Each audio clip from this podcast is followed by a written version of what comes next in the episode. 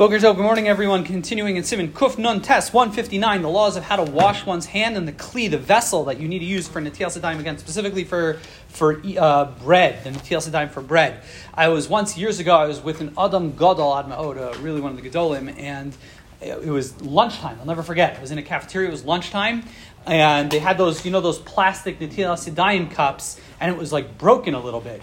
It was cracked. They, they tend to crack. And I remember him washing in such an unusual way. He picked up, he filled up the cup, with water, and he poured it out where it was kind of the, the crack was going vertical from the top down.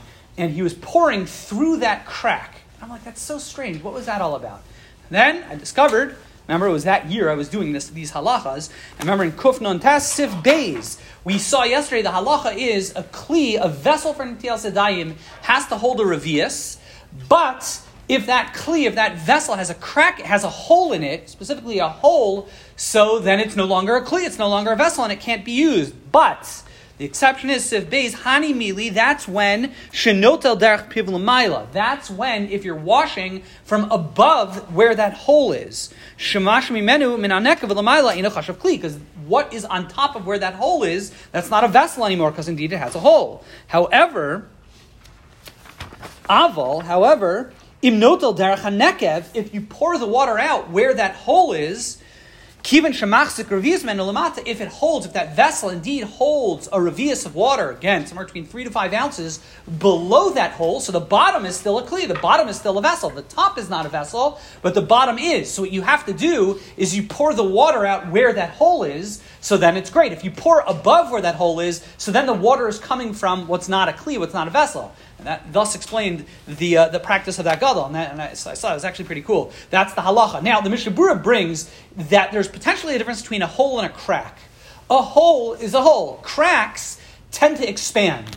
And he quotes the shita, I believe, of the someone, the Taz, Yeshman Achronim. He calls, calls it Yeshman Achronim. There are those Achronim who hold that once you have a crack, it's going to continue to split. Think of like a, a real cheap plastic cup. Once it's cracked a little bit, it's going to crack the rest of the way. And that being the case, maybe we consider, even though there maybe is enough volume below the end of the crack, but since the crack is going to continue all the way down to the bottom, it's the, the kli is no good. The Mishnah seems to say we should be machmir for that position. However, two things. First of all, if you that's when you're dealing with like something like something that's a type of vessel that the crack will continue to split all the way down, but something like metal, just because you have a crack on the top, metal is very firm. The Choshes, he says, like like a bronze or something like that, it's not going to continue farther down, so you don't have to be as particular. And indeed, beyond that, he says if you're really in a pinch, it's the only cup that you have, so even a crack will be makilon, assuming, again, provided that there's a revius, there's three to five ounces below the bottom of the crack and where the bottom of, the, of that cup is. Wishing everyone a wonderful day.